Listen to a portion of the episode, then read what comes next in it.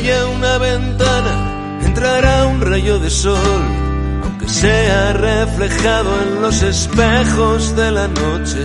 Romperemos los cristales ahora que empieza el calor. Solamente falta que entre algo de aire para seguir luchando, vivir soñando, amanecer respirando seguir luchando, vivir soñando.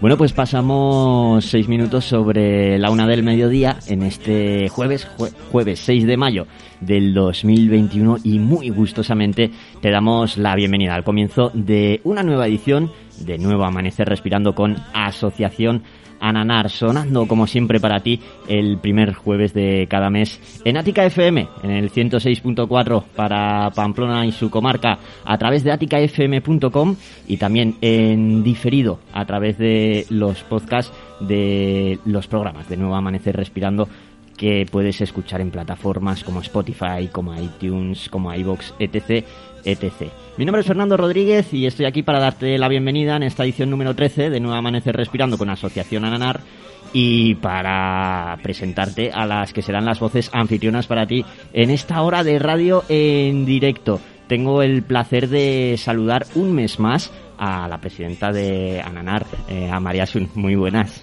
Hola, buenos días Fernando, buenos días Concha, buenos días a todos. Eso ¿Cómo- que ta- también tenemos a, a Concha con nosotros también.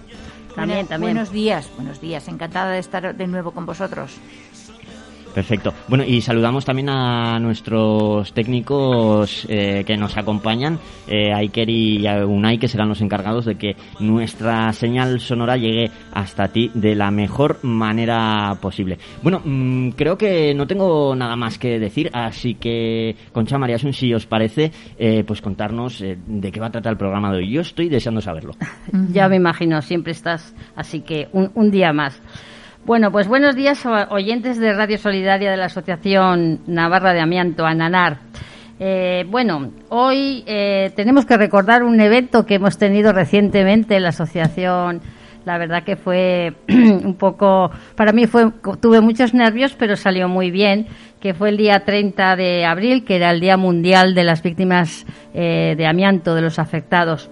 para nosotros era la primera vez que salíamos a la calle a, entre comillas, celebrar ese día y la verdad que me costó muchísimo porque me puse muy nerviosa porque recordé cosas que, que quieramos o no, a veces quiero olvidar, pero, pero bueno, era mi experiencia, la conté y, y también hablamos de la investigación, ¿verdad, Concha? Sí, sí, sí. Aunque nos hizo mucho frío, pero bueno, allí había unas 50 personas que por las medidas del COVID no se podía tener más y la verdad que la gente pues firmó nuestra petición que tengo que decir que llevamos 26.400 firmas, necesitamos un empujoncito más, así que los que nos estén oyendo, pues eh, que busquen en Changeor, en la asociación Ananar, y nada, le dais ahí y, compartir, y ya está.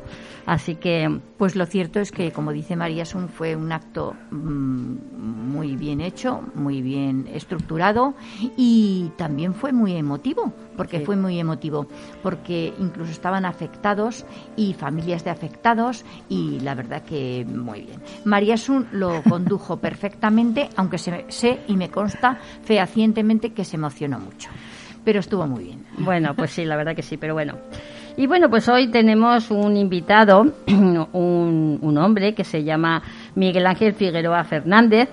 Y yo la verdad es que me he traído un guion, porque voy a decir Sí. mm, abreviadamente lo que este, este amigo nuestro eh, es lo que su, su currículum, vamos a decirlo así. Que bienvenido a la radio, Miguel Ángel, y voy a Hola, buenos días. Muchas Espe- gracias. Espero que no se me olvide nada, ¿vale? Tú si no, luego pues me, me dices. Bueno, li- es licenciado en Ciencias Políticas y Sociología, especializado en Población y Ecología Humana. Ingeniero técnico de Industria en Mecánica. Acreditado técnico de prevención de riesgos laborales de nivel superior en las especialidades de la seguridad en el trabajo e higiene indust- en industria y ergonomía y psicología aplicada a la prevención. Acreditado como auditor de PRL. diplomado en urbanismo por el Instituto de Estudio de Administración Local, Instituto Nacional de Administraciones Públicas. Ha trabajado como funcionario en el Ayuntamiento de Madrid en el área de urbanismo e infraestructuras, Dirección General de Trabajo del Gobierno de Canarias, el Instituto Canario de la Seguridad Social, miembro del grupo de, amianto de la CNSST, asistente técnico internacional con el Ministerio de Trabajo en Ecuador, Venezuela, Perú, Bolivia y República Dominicana, Dominicana, perdón, consultor en el SST. Y actualmente se está desarrollando una tesis doctoral sobre la cultura preventiva y exposición del amianto. O sea, casi nada. Casi nada. ¿Ya te ha dado tiempo de estudiar y de trabajar en tantos sitios? No sé yo, ¿eh? Pero bueno. Eso se, se hace a base, a base, de años. Sí, sí, sí. Y de, y de, superposiciones tiene que ser esto, porque esto no se hace solo a base de años, ¿eh? Bueno, pues, pues vamos a empezar un poco el programa. Enhorabuena, ¿eh? porque la verdad es que, que, te lo, que merece todo tu currículum. Bueno, pues ahí está. Por eso sabe tanto y por eso lo hemos traído a la, a la radio de, de la Asociación Ananar. Entonces, bueno, mi pregunta un poco por empezar un poco este tema que nos atañe es cómo así has hecho esa tesis doctoral, cómo, cómo empezó, cómo empezó la idea. Bueno, la, tesis doctoral realmente a ver si la acabo este año, ya y, la puedo leer a primeros de, del año que viene, pero todo viene derivado de, del trabajo, del mundo del trabajo, de donde yo me he movido, que he estado muy vinculado al ámbito de laboral y al ámbito laboral, tanto en un primer momento en, temas de urbanismo, él siempre trabajado en la administración, en administraciones públicas, en el Ayuntamiento de Madrid, en urbanismo, eh, pero en aquellos momentos es curioso porque aquello del urbanismo y, más que el urbanismo era la ejecución de urbanismo, de los proyectos de edificación, etcétera, ¿no? y de, de proyectos de obras civiles en el Ayuntamiento de Madrid. Entonces no sabía lo que era el amianto, como todos. Todos hemos pasado por un momento y a lo largo de la historia se ve que el amianto era una cosa ajena a cualquiera de los que luego nos hemos encontrado con él. Y luego ya cuando entro en el, me vengo a vivir a Canarias, porque yo les llamo desde Canarias, eh, o hablo con ustedes desde Canarias, eh, es cuando entro en, en varias consejerías, pero mm, hay una que es la Consejería de Empleo, relacionada con el mundo del trabajo y en el Instituto Canario de Seguridad Laboral. Y ahí es donde, eh, en uno de los puestos que tengo, que es el de higienista, pues eh, en los que estuve, pues eh, entró en contacto con, con, la realidad de los riesgos por exposición al amianto. Y, y, luego, claro, como yo había estudiado sociología, pues me planteé, pues bueno, voy a hacer una tesis hace muchos años. Lo que pasa es que trabajando y, y estudiando es una cosa bastante difícil de conciliar y me he visto, he llegado a la jubilación ya con la, con tesis eh, pendiente de rematarla.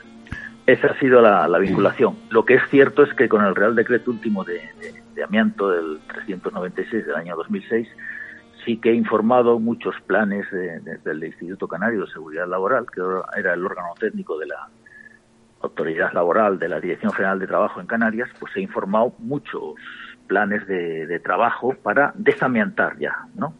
Y por el lado de la sociología es lo que me motivó pues a, hacer un estudio sobre la cultura de la prevención de riesgos laborales y, qué mejor que estudiarlo en el ámbito de los afectados y en el entorno social de los afectados por el lamento. Perdonad esta larga introducción. No, no, bueno, yo eh, nosotros nos conocimos a raíz de que tú, ¿verdad?, te pusiste en contacto con la asociación para poder entrevistar a varios eh, eh, afectados, incluso a mí misma, en el cual, pues, pues bueno, pues todos tenemos que colaborar con todos y más en este mundo que aunque es mm, poco oído, es bastante maligno y bastante preocupante, ¿no? Sí, sí. Así tenemos. Y bueno, metidos en, materia, pues, eh, ¿qué es el amianto? Eh... Bueno, pues el amianto ya lo habréis oído muchas veces, eh, pero bueno, no está de más repetirlo y recordarlo, que son minerales que desde tiempos pues inmemoriales, no porque ya aparecen en escritos de griegos, de romanos, etcétera, aparece es un mineral que se utiliza, que tiene unas propiedades maravillosas, que no se quema, o no arde como con otros materiales más combustibles, que luego aplicado en, en, el proceso de industrialización de, los países desarrollados, pues se utiliza en infinidad de aplicaciones en la, en la industria y en la construcción. y se utiliza pues pues pues desde el siglo XIX, XVIII, bueno, desde, toda la historia, pero realmente en el ámbito industrial desde el siglo XIX, ¿no? En el siglo XX es donde más se trabaja, se, se utiliza eh, aplicado a la, a esa, al desarrollo tecnológico, al desarrollo industrial de aquel momento. Y luego nos ha quedado esta rémora, que son, desgraciadamente, pues son todos los efectos nocivos de, la, de las fibras de amianto. Sí, sí. Y entonces el amianto, pues claro, eh, eh, ha ido a la par eh, el, el, descubrimiento de los efectos negativos del daño, pues ha ido eh, precedido no, a consecuencia de eso han, se han creado en los países que iban más avanzados industrialmente, pues también más avanzados legislativamente y eh, ante la detección de esos efectos negativos por los médicos, ¿no? en los trabajadores expuestos, pues eh, es cuando han empezado a salir las regulaciones legales que han marcado las pautas que hoy en día tenemos pero eso mm, todos lo sabemos, unas regulaciones que hay que lucharlas, que hay que conseguirlas y que en el caso de España, pues eh, hace recientemente, no sé si el 11 o el 12 de abril por ahí, hubo ese, ese debate en el Congreso para en la vía de crear un fondo de compensación de las víctimas que ya no tienen remedio en lo que respecta a la prevención. ¿eh? Pero sí tienen hay dos tipos de prevención en el, en el ámbito de la prevención de riesgos laborales hay un tipo que es la prevención proactiva que es la que marca nuestra legislación actual en prevención de riesgos laborales, que es el Real Decreto 396, dice cómo hay que actuar para que los trabajadores que ahora están en contacto en presencia de amianto no salgan dañados. Esa sería la prevención proactiva, anticipándose. Hmm. Sin embargo, la prevención reactiva pues sería la, aquellas actuaciones que eh, se producen tras haberse producido el daño, que pueden ser de carácter eh, de, indemnización o de carácter también eh, médico, cosa que en el amianto pues todos sabemos que es de mucha, de muy difícil aplicación, pues tratamientos que puedan resolver esa enfermedad, esas enfermedades, esas patologías derivadas de, de la exposición a amianto. Entonces ya queda pues la otra solución que es la reclamación de lo que Concha yo creo que sabrá mucho de las reclamaciones por las vías judiciales. Sí, la verdad es que eh, es, complicado, Si quieren me pueden ir haciendo algunas preguntas o... Sí, eh, bueno, estás diciendo que es muy peligroso, que qué bases... Eh, ¿Qué hacemos cuando cualquiera de nosotros nos encontramos algo por ahí? En cualquiera de las formas que puede haber el amianto. ¿Qué les, qué les podrías decir a los que, todas las personas que lo están escuchando? Claro, eso es muy importante. Y a lo largo de, de la concienciación que ha habido en diferentes ayuntamientos o, cabildos o gobiernos regionales o, de asociaciones de ecologistas, etcétera, pues eh, y de las propias asociaciones de afectados, porque hay preocupación por, por ese por, porque no esto no pueda suceder a otras personas, ¿no? Si se vive en sociedad, se desea eh, que la salud sea un bien social realmente, no sea no solo individual, sino una salud compartida, positiva para todos. Pues en estos momentos puedo contar un caso reciente. Mm, si cuento casos así, sin citar lógicamente a las personas, pues son casos recientes para que vean cómo actúa en estos momentos, cómo se está actuando en, en esos amiantos, en esos fibrocementos, en esos materiales con amianto que aparecen en nuestras ciudades. Es muy difícil que Protección Civil, los medios de los, las eh, policías, la Guardia Civil, etcétera, tenga conocimientos sobre estos aspectos. Digo que es difícil, pues porque todavía lo que es la cultura preventiva no está implantada como debiera ser en, en la población y en la sociedad española, ¿no? Y claro, la ley de prevención entró en vigor en el año hace 25 años. En el 95 se, se publicó, se promulgó y entró en vigor pues en febrero del 96. Entonces, eh, ¿qué ha sucedido desde entonces? Pues que las empresas eh, que tratan con amianto, pues sí que tienen que eh, conocer la legislación, tienen que disponer medidas preventivas para los trabajadores, etcétera, etcétera, de acuerdo con la normativa que es la más reciente que ya he citado antes. Pero, ¿y, las administraciones que no tratan directamente con el amianto y que tienen a sus fuerzas públicas o a las fuerzas de seguridad o a sus funcionarios o tal? Cuando hablo de administraciones, pues hablo los, eh, también administraciones de sanidad y administraciones eh, de educación, etcétera. Pues han de conocer todos esos riesgos que, que propone el material, ¿no? que el material conlleva. Pero luego esas administraciones se encuentran con que, en el caso de los ayuntamientos y los cabildos y los, eh, las diputaciones, etcétera, que aparecen restos de fibrocemento, tuberías, placas, en las calzadas, en nuestras calles. Eh, y entonces eh, alguien, el que conoce la, la, cuestión del amianto, pues dirá, esto es de algún desaprensivo. Efectivamente, hay personas desaprensivas que quizás se pudieran salvar porque fueran ignorantes del, tema, pero no, hoy en día esto ya tiene su divulgación. Hmm. Y cuando hay una empresa de construcción que está retirando bajantes de un edificio o cubiertas y las abandona en una calle, eso es un delito. O sea, es eh, contra la salud de los trabajadores, por un lado, de los trabajadores que utilizan su empresa, por el abandono, un delito también contra pues medioambiental, y, eso da lugar a que las fuerzas que, antes he dicho, pues las fuerzas de seguridad, protección civil, etcétera, que puedan actuar, pues mm, sean remisos a veces a la hora de actuar, pero remisos porque también hay cierto desconocimiento.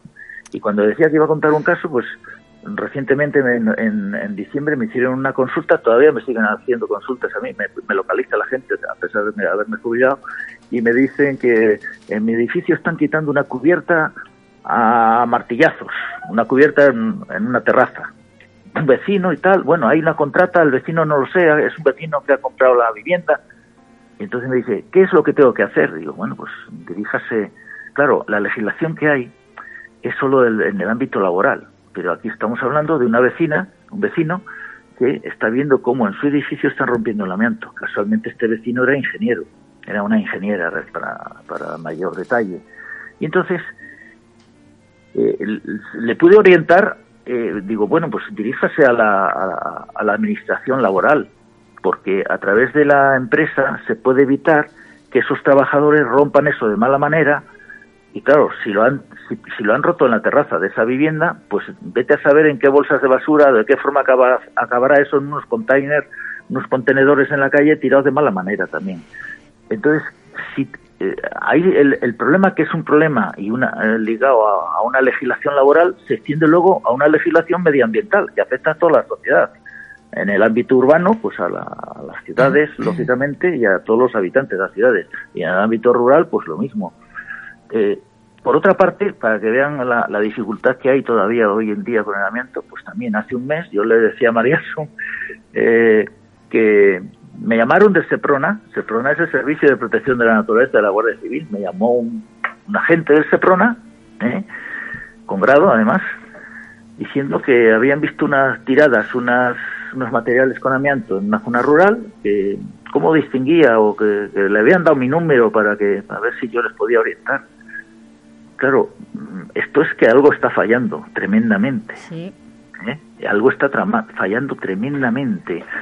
Y esto es una, esto choca con todo el daño que se ha producido cuando se desconocía lo que era el amianto, pero que hoy en día, pues la Guardia Civil, una pertenece a la Guardia Civil, no tenga recursos. No hablo de esta persona en concreto, es que debía haber protocolos, procedimientos, forma de actuar para poder, eh, formas de actuar para poder eh, intervenir con claridad en estos casos, ¿no? en la identificación, la determinación de que realmente si es materiales con amianto. En el caso de la ingeniera que, en su, vecindario estaban rompiendo una placa, esta persona concienciada pues tomó una muestra, se, documentó primero a ver eh, perfectamente cómo tenía que coger una muestra, llamó al laboratorio de, de Valencia, estamos en Canarias, desde Valencia llamó, o sea, desde Canarias llamó a Valencia y le dijeron, pues mire, póngalo de esta forma, no tal, tal, y nos lo envía. Bueno, pues se gastó su dinero en enviar una muestra mm. para verificar que realmente aquello era fibrocemento, eh, material con, con amianto. Y efectivamente fue así. Yo le recomendé que, que bueno, lo, que podía hacer era no denunciar a la empresa, pero presentar un escrito en la inspección de trabajo, en la inspección de trabajo de Santa Cruz de Tenerife, para que ellos procedieran a verificar si la empresa que estaba actuando pues cumplía los requisitos de estar inscrita en el RERA, que el RERA es un registro de empresas eh, con riesgo por amianto. ¿eh? Es un registro para las empresas que están autorizadas que la legislación laboral les autoriza a retirar o hacer mantenimientos o desmontajes de materiales con amianto. Eh, María Sun, tú realmente me decías recientemente, me mm. contabas alguna anécdota similar, ¿no? De materiales que se habían aquí en Pamplona.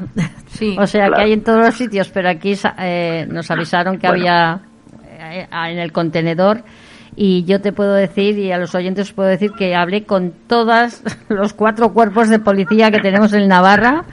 Y al final y la mancomunidad. y la mancomunidad de Pamplona también de Navarra también hablamos. Y además tuvimos una reunión con ellos y todo.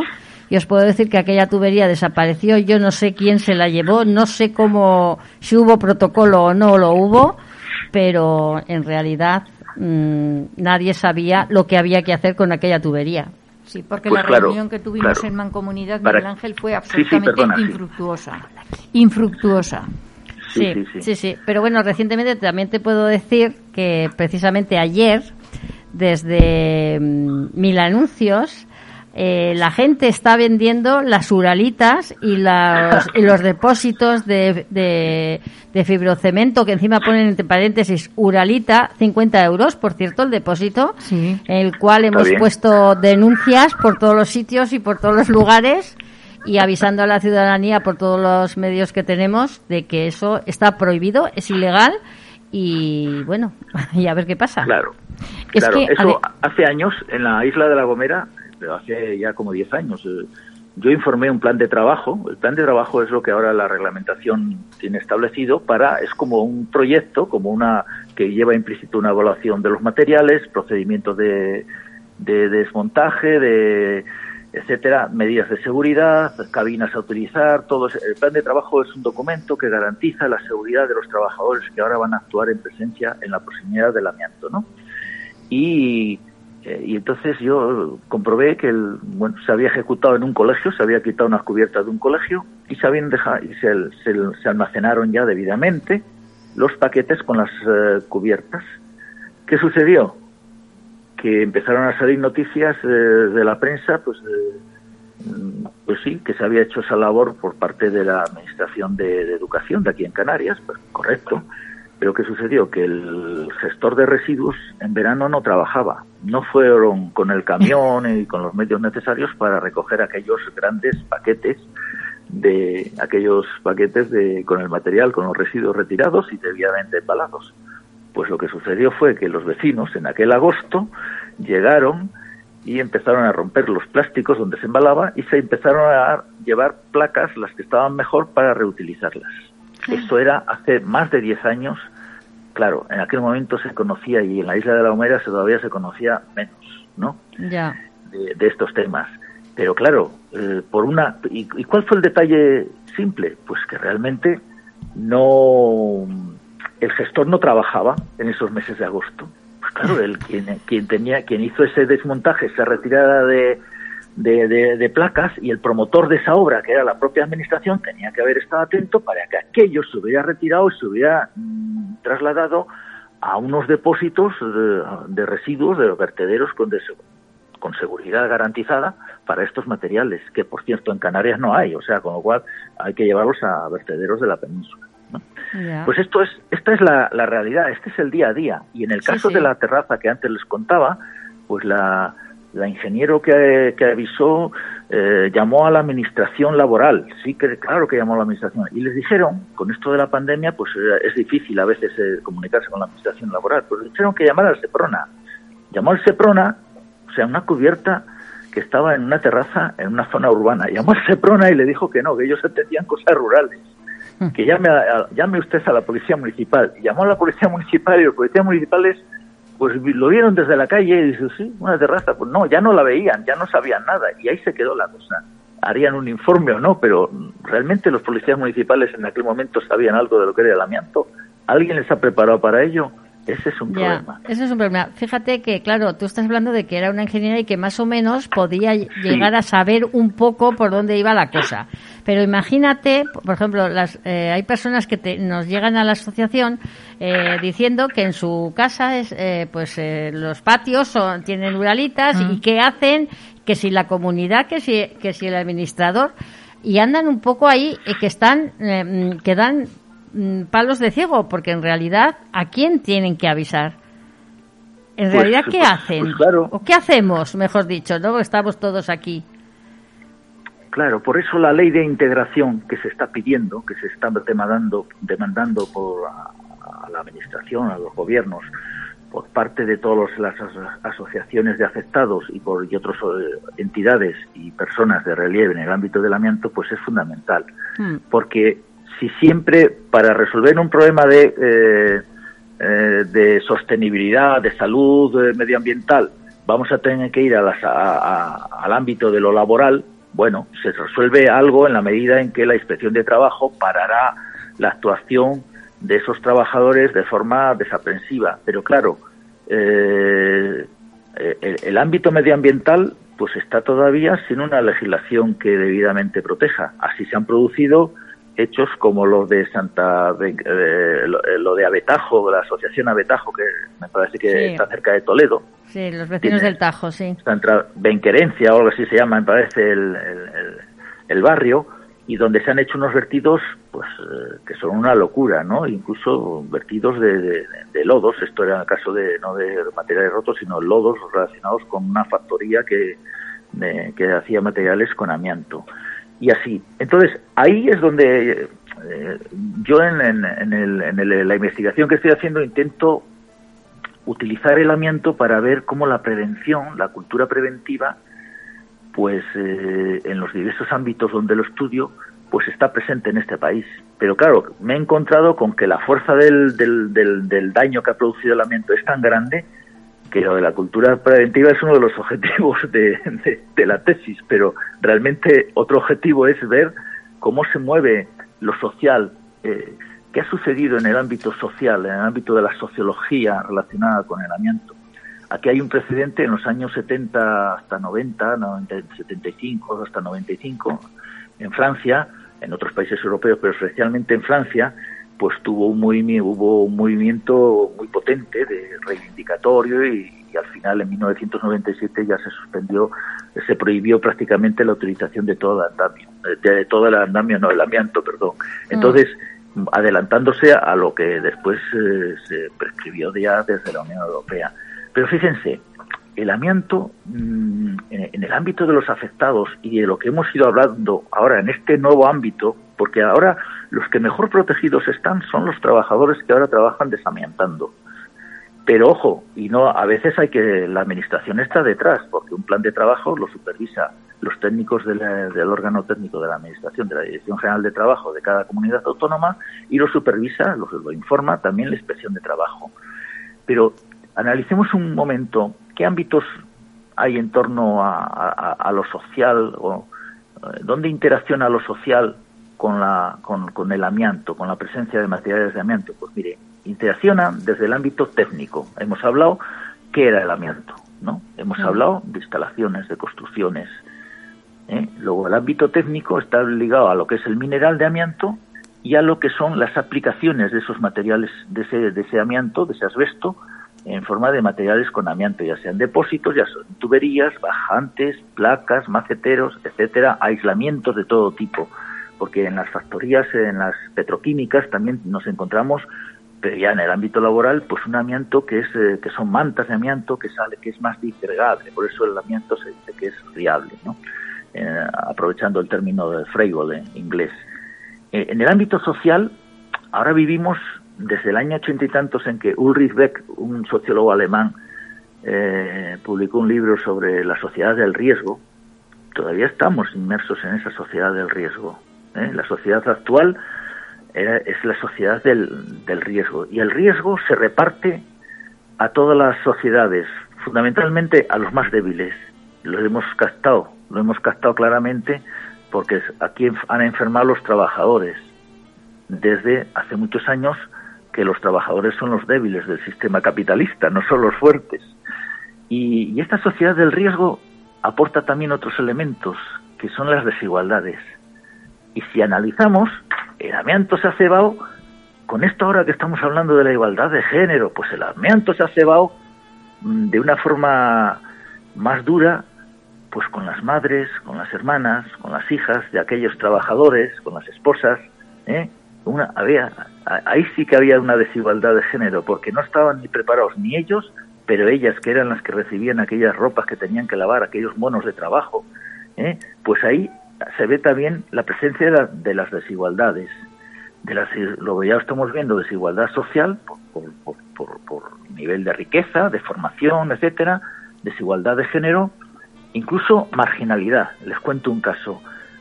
Eh, hace unos años también aparecieron unas fotos por el, el, centro donde yo trabajaba de marginales que quitaban, se subían a naves abandonadas y quitaban las placas de Uralita ellos. ¿Y para qué las quitaban? Para quitar, para llevarse las estructuras metálicas y venderlas como chatarra. Pero en aquel momento, claro, esta gente que iba a ir con mascarillas, si no iban con mascarilla en su momento los trabajadores que manejaban el amianto oficialmente, pues estos que eran marginales, que iban a, a, recoger esa chatarra, pues tampoco. Luego, entonces, en el ámbito de la marginalidad social, también el amianto hace mella en los más débiles. Con lo cual, las diferencias sociales van, han ido muy ligadas al amianto todo, eh, bueno, todo no, pero en un gran porcentaje de las personas que han trabajado en nuestras industrias, en nuestras zonas industriales en el siglo XX, a partir de los años 60 del desarrollismo español, ¿qué sucedía? Pues que la población emigraba de las zonas rurales a las ciudades. Cuando yo he hecho entrevistas, dentro de las 40 entrevistas que he llegado a hacer, 39 para ser más exacto, a trabajadores Muchos eran emigrantes que habían ido a Madrid, recuerdo un señor, y que muchos de su pueblo fueron a la fábrica de, que, hacía materiales con amianto. Y claro, ahí se juntaba eh, la obligación, la necesidad de emigrar, porque en los campos, en las zonas rurales, pues había pobreza, y llegaban a la ciudad y encontraban una factoría que donde cobraban, cobraban dinero que no ganaban en sus lugares, en sus pueblos de origen, pero que sin embargo les dañaba la salud porque no tenían la información ni había la legislación necesaria para proteger a esos trabajadores. Luego también otro ámbito tremendo que producía un daño a la salud de esos trabajadores, que además, como había tanta actividad laboral, pues hacían horas extras, con lo cual mm. la ración de amianto que te ibas inhalando se multiplicaba, ¿no? Sí, bueno, o también y acabaron como acabaron muchos. Sí, perdona, también se lo llevaban a casa. Y en ah, casa se trabajaba también. Independientemente que también las mujeres lavásemos, lavasen las ropas eh, de, sus maridos o de sus hijos, sino que encima también lo hacían lo hacían en casa. Pero también sabrás que, que no hace falta estar mil años respirando el amianto, sino que desde la primera fibra que se pueda respirar en el primer minuto puedes llegar a estar infectado. Tiene dos cosas ahí, María, son el amianto María Concha tiene dos cosas muy importantes, dos aspectos, dos características muy importantes. El carácter, el efecto estocástico. El efecto estocástico es que no está, la severidad del daño no está en función de la dosis. Si mm. por una fibra, un día, tú ya puedes salir dañado. Pero claro, eso es un trabajador que va a ir a solo a un día a trabajar, se supone, ¿no? O una persona que solo está expuesto un día. Y cuando está, te tiras 20 años, 30 años jugando a eso de que por una sola fibra, lo de jugar lo digo en sentido figurado y un poco irónico, ¿no? Sí. Pero cuando has estado una, 20 eh, años trabajando en una factoría, en una empresa, donde cada día era como que te daban ese boleto, a ver, ese boleto que tú desconocías, que era una lotería, ¿no? A ver si aleatoriamente te iba a tocar o no te iba a tocar. Pues claro, todos los días estaba jugando a lo mismo. Con lo cual, te toca sí o claro que claro, a muchos trabajadores les pillaría más de en una ocasión esa, esa inhalación que, que has dicho tú, eh, que has comentado tú ahora, de esa fibra maligna, ¿no? Fibra que luego además tiene una característica, la friabilidad, que se, se convierte, se abre en los pulmones cuando se ha inhalado, ha, ha, pasado todo el tracto respiratorio, llega hasta los alveolos pulmonares, cierto es, ojo, hay que decir también que los eh, no todas las fibras tienen las mismas dimensiones, pero el concepto de fibra es una partícula química al final, la, fibra, ¿no? Hmm. Eh, pero es, tiene forma tiene forma esbelta, tiene una longitud mayor que un diámetro. ¿eh? Y esa fibra, pues eh, según el tamaño, penetra más o menor o menos en el, en el, en el tracto respiratorio hasta, hasta los pulmones. Y también a lo largo de ese recorrido de esa fibra, pues hay desde el vello que tenemos en la nariz, el paso por la garganta, eh, en, la garganta pues se puede producir pues una, una erosión pequeña y tal y se produce un esputo y se puede echar, ¿no? Así, igual que cuando inhalamos polvo en cualquier en el campo, hay ¿eh? gente que lo expulsa, pero claro, y luego están los macrófagos, que son unas, esto lo explicaría mejor un médico, ¿no? Pero que son unas unas células que se comen toda la porquería que, que entra por ahí. y luego el sistema linfático también es otra defensa. Bueno, pues a pesar de esas cuatro barreras, llegan, puede llegar a los alveolos pulmonares y ahí es donde se masca y se, se monta toda la tragedia que se puede convertir en asbestosis, en mesotelioma pleural, en adenocarcinoma pulmonar, y últimamente en cáncer, en cáncer de laringe. y algún otro más que aparecerá por la vía, por el camino del estómago y tal, que eso todavía no se ha calificado como enfermedad profesional. Claro.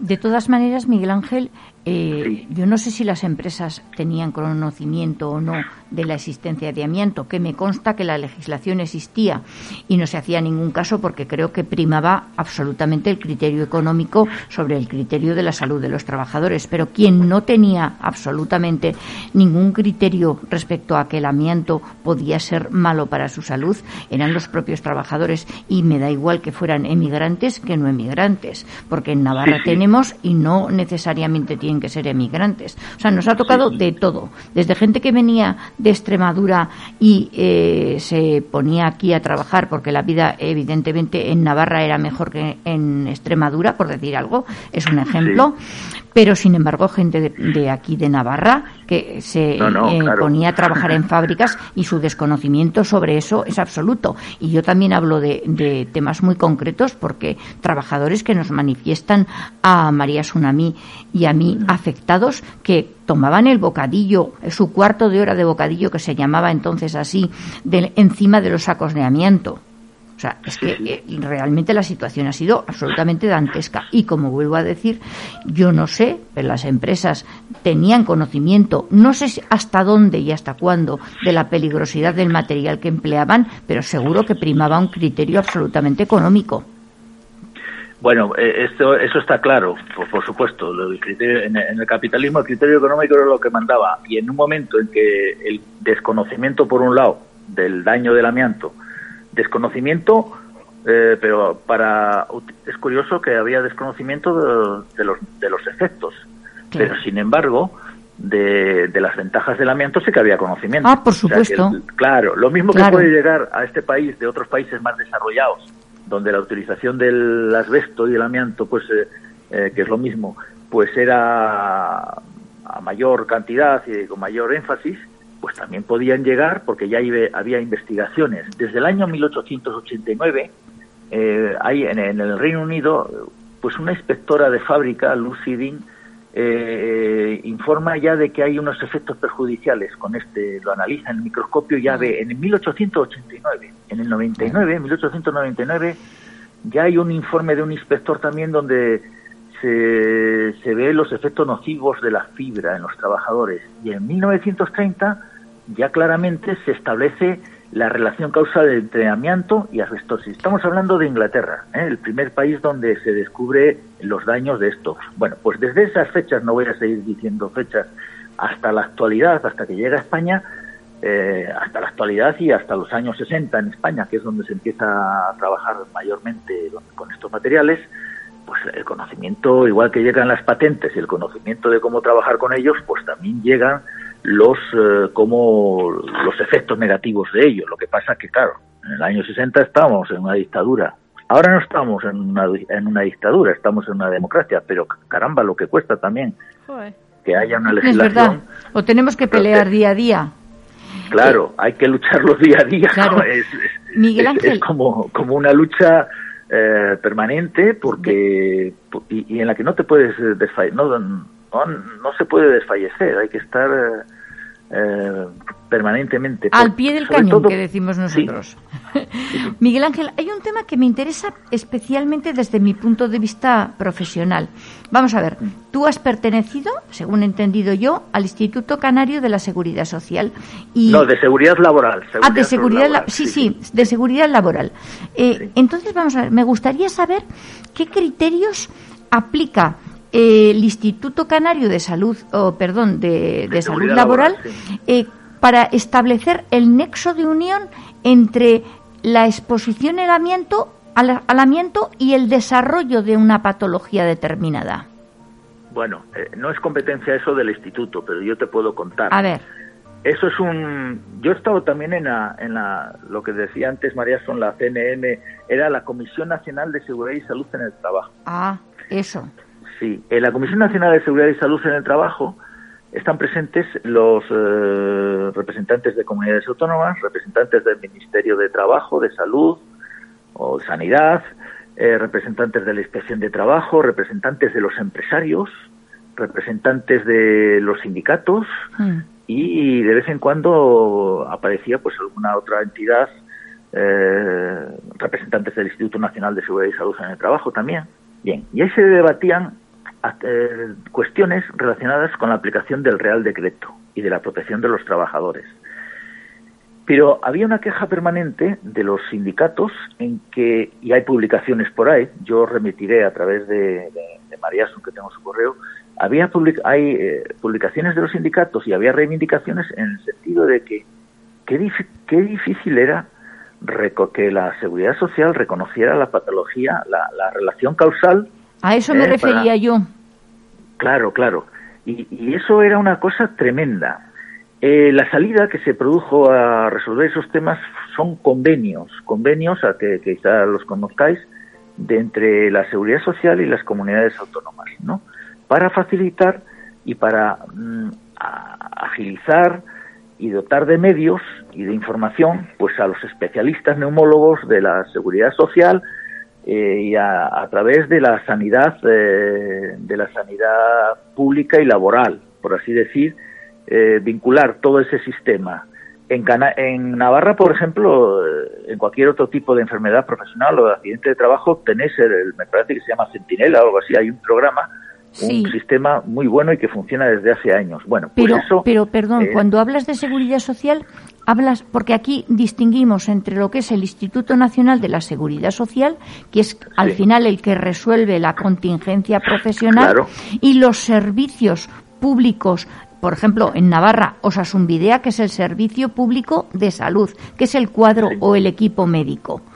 El equipo médico puede estar preparado para lo que estamos diciendo de establecer que, por ejemplo, vamos a poner un ejemplo, un mesotelioma pleural está directamente relacionado con una exposición de un trabajador al amianto y luego a lo mejor encontrarnos con que la seguridad social, eh, lo que es el Instituto Nacional de la Seguridad Social, nos, declara una eh, enfermedad común. Por eso hablaba yo de esos criterios del Instituto de Salud Laboral. Sí, pues esa es la guerra tremenda. Eh, ¿Cuándo lo rechaza fundamentalmente la seguridad social? Y hay que ir a juicios, eso lo conoce muy bien Concha. Sí. Pues cuando, cuando no tiene, eh, cuando no identifica a la, empresa o no ve la relación causal clara. Claro. Pero claro, eso es inhumano. Y por eso lo de la reclamación que se está haciendo, la reivindicación de un fondo compensatorio, pero claro, lo del fondo compensatorio está muy bien, pero primero hay que ajustar esto. Hay que hacer que estos procesos de reconocimiento de la enfermedad pues, por el vínculo relacionado con el trabajo, pues, pues sean sea una cuestión administrativa, no una cuestión judicial, que también es administrativa, pero que se resuelva pues por reconocimiento de la propia administración.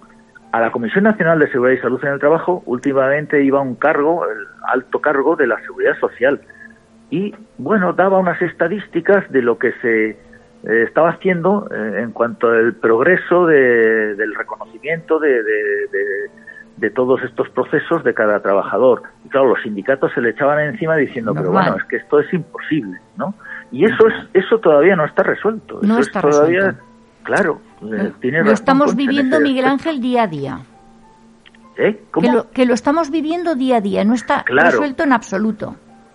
Claro, claro. Pues a eso, eso es, eh, no sé, es una cuestión de sensibilidad y de dotar y de, y de unificar, porque luego no todas las comunidades autónomas tienen eh, tienen esa esa prerrogativa de ese convenio que facilita esas labores, que aún así, aún con convenio, hay que lucharlo. Fíjense, o sea que por un lado hay un, hay un- es un sistema muy muy poco homogéneo, ¿no? A nivel nacional. Eh, si cada si hay una comunidad que tiene ese convenio funcionará mejor ese reconocimiento que en otra comunidad que no tenga ese convenio. En mis entrevistas a los afectados también he- y a representantes de asociaciones de afectados también he advertido que, que no es lo mismo un reconocimiento de estas enfermedades en el Ferrol pues que en Murcia o en Cartagena, por ejemplo, o en Navarra, con otro sitio. Hay diferencias en unos sitios, en unas localizaciones donde ha habido muchos enfermos de, de amianto, pues hay una gran di- dificultad que incluso se genera en los propios, en la propia eh, salud pública de la región esa. ¿eh? Y en otras, sin embargo, pues porque ha habido neumólogos que han agilizado, porque ha habido autoridades sanitarias que lo han promovido, que lo han, eh, le han dado viabilidad, como el caso del Ferrol, pues allí con la doctora Carmen Diego, que es una neumóloga, una especialista neumóloga eh, que ha trabajado mucho en ese ámbito, pues allí se han agilizado todas estas reclamaciones. Y en otros sitios, sin embargo, tienen que estar luchando, claro, luchando, que son dos luchas, luchando con su propia vida, los demandantes, ¿eh? Y- con su propia jurídica. vida, porque se les va, y luchando contra unas administraciones que no les están reconociendo en un país, en un ámbito territorial y legal, donde eh, eh, en otras zonas, en otras regiones, sí se reconocen. Eso es una injusticia tremenda, eso es un agravio que, que por mucho que haya eh, estupendos abogados que generan, pues eso, que, que, que, que, defienden a, a los a, los afectados en sus en los juicios, pues eh, esa lucha no es no está equilibrada, no es homogénea, eh, según en qué territorios pla- la- se plantee, ¿no? O sea que ahí, por supuesto, eh, yo sé también por entrevistas que he tenido con el que les conoceréis, eh, al colectivo Ronda de, Ah, sí, de Cataluña, sí, de Cerdañola sí. del Vallés, y es impresionante, claro, porque ellos llevan, son quizás de, no quito mérito a ningún abogado, pero si ya será un colectivo de abogados, pues que llevan, ya son varias generaciones ahí, desde hace muchos años reclamando, claro, tenían el metida la eh, las oficinas, casa. sí, tenían el amianto metido allí casi en, en las oficinas Sí. últimas donde estuve yo en Cerdañola, estaban al lado de la, al otro lado de la de la vía del ferrocarril estaba la, la antigua fábrica de, de Uralita, en este caso. sí. ¿no? Y yo antes quería apuntar una cuestión también que, que es característica del amianto, que es el periodo de latencia. Así. Eso es otra injusticia que tiene el, el- pues eso es el propio mineral, no lo tiene y el propio, pues que, que tú te inhalas, inhalas hoy una fibra y al cabo hasta dentro de 10, en el caso de las, de las asbestosis, 10, 15 años o 20 o 30, no, no se te declara, no se te puede hacer un diagnóstico claro de, de que realmente esa, esa, esa, esa enfermedad, ese daño se ha materializado, ¿no? Eh, Esa es, esa es una dificultad tremenda, claro. Por eso, por eso ahora en la, en la vigilancia de la salud que está establecida para los trabajadores que actúan ahora de acuerdo con el Real Decreto 396, pues eh, la vigilancia de la salud se hace pues en cada ejercicio laboral, pues cada Claro. año se puede hacer, ¿no? Y ahí se mira mucho pues que esos trabajadores pues actúen con los pulmones en condiciones debidas y que no se les dañe, pero sobre todo que tengan el pulmón en, en buen estado. Y alguien pensará, dice, que, que, bueno, y si lleva mascarilla, si lleva, si lleva máscara, si lleva protección. Por cierto, la mascarilla FFP3, que es la de mayor rango de protección, ahora que ya todos, todo el país sabe de mascarillas, todo el mundo sabe de mascarillas, la FFP3 y con válvula para que puedan respirar en las cuatro horas que les está permitido trabajar. Fíjense el detalle. La legislación protege a los trabajadores actuales durante cuatro horas solo en trabajos expuestos a amianto. El resto de la jornada serán para otras labores complementarias, pero sin exposición a amianto. ¿eh? En cada jornada laboral. Y claro, y se les hace un reconocimiento a los trabajadores. Y alguien diría, pero si y entonces la mascarilla, pues mira, la mascarilla puede fallar. Es que no son perfectas. Hay un fallo en las mascarillas actualmente. Claro, lo dramático de todo esto es que hace años los que están afectados ahora no tenían mascarillas, no se las daban, no sabían lo que era y si se les daban eran de otra calidad eh, inferior, no protegían. Pero ahora a propósito de las mascarillas, la mascarilla no cierra herméticamente, no te protege plenamente, porque tú puedes inhalar, los- lo, hemos, lo estamos comprobando todos y no somos trabajadores, ¿no? Ahora, bueno, yo tampoco ya, pero no hace falta que trabajemos expuestos a sílice, amianto, etcétera, otras sustancias, otras materias.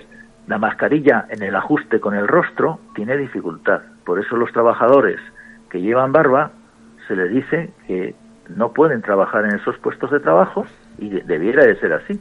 Ya. ¿Por qué? Porque no ajusta perfectamente, porque no cumple con su función de protección esa mascarilla, Bueno. ¿no? Miguel Ángel, se nos está empezando a acabar el tiempo.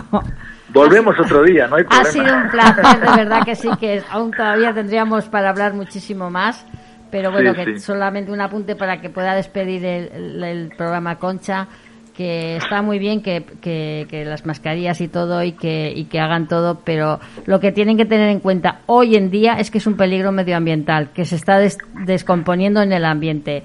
Y eso no hay vale- mascarilla que valga y eso No, no, claro. esperemos que, que en unos años, eh, en fin, podamos contarlos todos los que estamos en este mundo, pero que es muy complicado y que hay que seguir luchando. Y bueno, pues lo dicho, muchísimas gracias, Concha, si quieres despedir el programa así corriendo. Sí, en dos minutos, de verdad que es una pena despedir el programa porque eh, da gusto escucharte y es una gloria. Gracias. Y bueno, eh, esperamos volver a, a Sí, contar sí. contigo, porque de Sí, verdad no que problema, nos no ilustras, mm, pero exquisitamente sobre una materia muy árida y muy dura. Eh, bueno, nos has dejado las ah, ideas más que claras y los eh, oyentes y nosotras también nos ha quedado más que claro también, ya lo teníamos, ¿eh? pero no haces más que corroborar la idea que teníamos de que el amianto es peligrosísimo. Eh, que sepamos y decimos ya que la Asociación Ananar está aquí, entre otras funciones, para ayudar a la ciudadanía en todos los ámbitos, pero el primero de todos en el, en el personal. Luego ya vienen otros tipos de acompañamiento, asesoramiento, pero sobre todo en el personal. El teléfono de la asociación 692 91 13 921, repito porque no sé si lo he dicho correctamente, 692 91 921 y el correo electrónico asociacionananar todo con minúscula arroba gmail.com. Buenas tardes a todos, perdón, buenos días y muchísimas gracias. Si es que ya es la hora de comer, por eso has dicho buenos- buenas tardes. Sí, sí. Muchas gracias, Bueno. Ananar. Gracias a todos. Gracias a vosotros. Adiós.